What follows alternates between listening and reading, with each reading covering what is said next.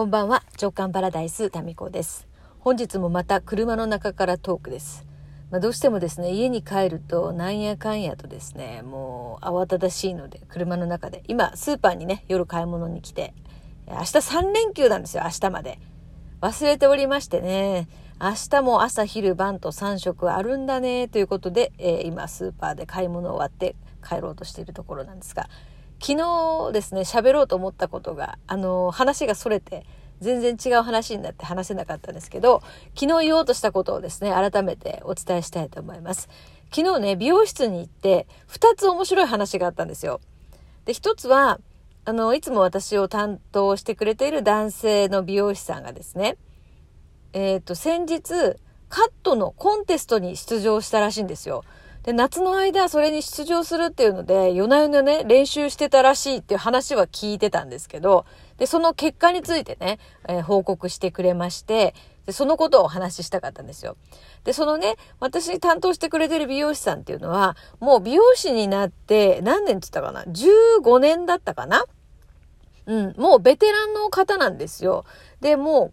う、その新しくスタッフとして入ってきた人たちの、あの、技術のですね、指導する、するような、まあ、後輩を育てるような立場の人で、もう、まあ、その美容師としてはもう中堅どころなわけですよね。ですからまあ新人じゃないので、わざわざそのコンテストとかに出なくても、まあいいっちゃいいんですよ。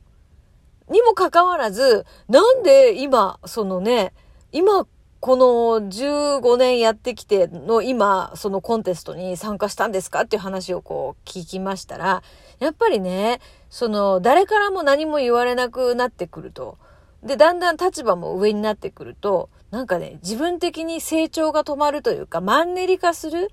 で、まあ退屈な感じがしてきたので、ここで自分のね、スキルを熟練させるために挑戦したっていうふうに言ってたんですよ。で、私ね、これすごいなと思ったんです。なんでかっていうと、まだね、新人の頃って、下手くそですけど、失うものがないんですよ。ですから、たとえコンテストでもう散々な結果になろうとも、まあそもそもがですね、失うものがないので、失うものがないってことは、その、プラスしかないんですよね。経験をどんどん積み重ねていったりとか、まあその大会で賞を取ったら、もうそれはそれですごくその後の、えー、まあ、キャリアにね、プラスにはなりますけれども、そう。なので、ベースが、まあゼロに近いから積み上がっていくしかないんですよね。でも、中堅どころになってくると、今まで積み上がったものがあるじゃないですか。で、しかも後輩に指導までしてるっていう、この立場で挑戦するってことはですよ。立場的にリスクしかないんですよね。まあそこであわよくばなんか賞を取ったらそれはもちろんプラスになりますけれども、そのリスクしかないっていうかリスクが大きい。もしその大会で成績が悪かったら、後輩にどういうふうにで、接していけばいいのか。今まで偉そうに教えてたのに、なんだ先輩みたいな。いやいや、自分のスキルもいまいちだったじゃないですかみたいなことになっちゃうので、挑戦すること自体が、私すごいかっこいいなって思ったんですよ。で、しかも、そのために毎晩ね、練習してたっていう、そこですよね。で、まあその大会大会でカラーがあるので、その大会にえー、即したスキルとか見せ方があるみたいなんですよね。で、それをやってたと。で、結果はどうだったのですかっていうふうに聞いたらですね、もう、負けましたと。で、負けっていうのはどういうことですかって言ったら、その、その大会に30人ぐらい出て、上位2名が全国大会に行けるらしいんですよ。ですけど、その彼はですね、3位だったらしいんですよね。惜しいねみたいな。でもその3位と2位の差も審査員にこうね、その、どうしてかっていう理由を聞いたら、ほんのちょっとの、まあ、まあ、素人には全然わからないレベルの、まあ、その審査員の視点での、もう本当に僅差だったんですけどっていう話だったらしいんですよね。で、まあ、その順位は、まあ、3位ってかっこいいじゃないですか。もうこれでもう実力も証明されたようなものですけども、彼としては全国大会に行きたかったので、また来年挑戦しようかなっていう話をしていたんですね。で、それがすごいかっこいいなっていうのと同時に、いやー、やっぱりね、挑戦し続けていくっていうことは、大切だなと思ったんですよ。そしてまあ彼が、その、まあ言葉、彼の言葉の中から出てきた熟練っていうキーワードが、すごくね、私の中で光って感じてね、いいなって思ったんですよ。熟練ね。じゃあ、私自身のその活動とか今ね、やってることに、熟練っていうことを重ねてみたときに、何ができるのかなって、私にとって熟練させたいものって何なのかなっていうことをちょっと考えてみましたね。まだ考え中なので、スパッとこれっていうことはないんですけど、うーん、まあ今ぼんやりと浮かんでる答えとしては、私のこの人間性とか、人間としての器っていうとすごく抽象的ですけど、それそのものが熟練させていくことができたら、素晴らしいなって思ったんですよね。今まで、その、いろいろ経験してきたこと、まあ50そこらなんで、まだまだね、まだまだのところはあると思うんですけど、そういうものをさらに言語化していくとか、うん、見つめ直していって、それ、その経験プラス何か別の新しい視点によって、まあこれは熟成と言った方がいいかもしれませんけど、新しい視点を生み出していくとか、まあ今までの体験、経験って、その、まあ一番その大変な渦中にいる時って、もうそこをクリアしていくので一生懸命じゃないですか。だから振り返るとかそういうこう時間もないし、気力もないし、必要性もその時はないわけですよね。そこを抜けていくので精一杯。だけど、まあ人生後半になってきて、振り返った時に、あ、あの時の出来事ってこういう風に繋がってるし、あの出来事からこれを学んだな、みたいなのが、今までよりもこう、一歩俯瞰するところから見えてくるような気がしてね。で、それをしっかりとですね、言語化していきたいなっていうふうに思ったんですよ。で、今ですね、ブログを365日アップするみたいなことをですね、まあ、とあるセミナーに参加したことがきっかけで、その挑戦をやるかどうしようかなみたいに思ってたんですよね。で、そもそも私ブログ22年も書いてるし、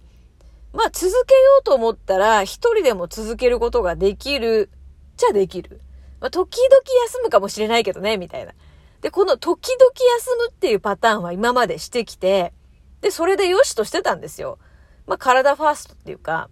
まあ、そんなに毎日絶対やるぞみたいな感じじゃなくてもよいいんじゃないというふうにしてたんですけど、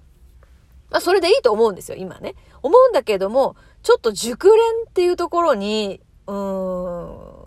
重ねてそれをね、自分の活動に重ねて考えたときに、今まで、まあまあこれぐらいでいいんじゃないかなって思ってたところに、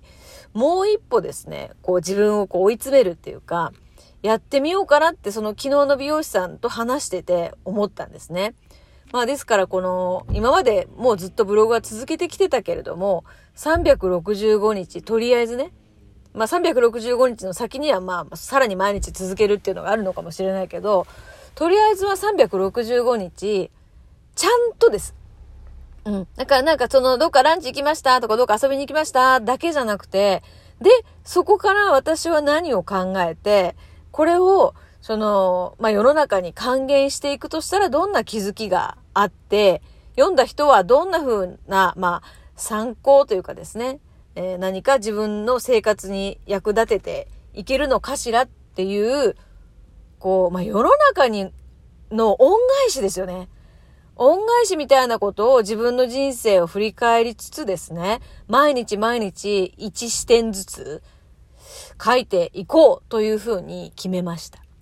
はい。なので、もう、それがですね、まあ私も先月の末ぐらいから、あの、ブログをまた始めてはいるんですけど、まあ別に絶対毎日書くとは思ってなくて、思ってなく書き始めてたんですけどね。えー、それが月曜日、明日からですね、365日っていうのが、その、まあ、この間参加したセミナーの参加グループ10人ぐらいいるんですけど、その中での1年、10人でのチャレンジということで、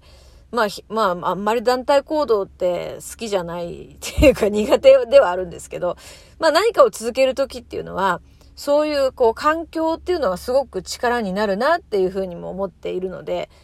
まあせっかくなんでその場をお借りしてですね、365日書いてみようというふうに思っております。しかもちゃんと書くっていうのね。うん。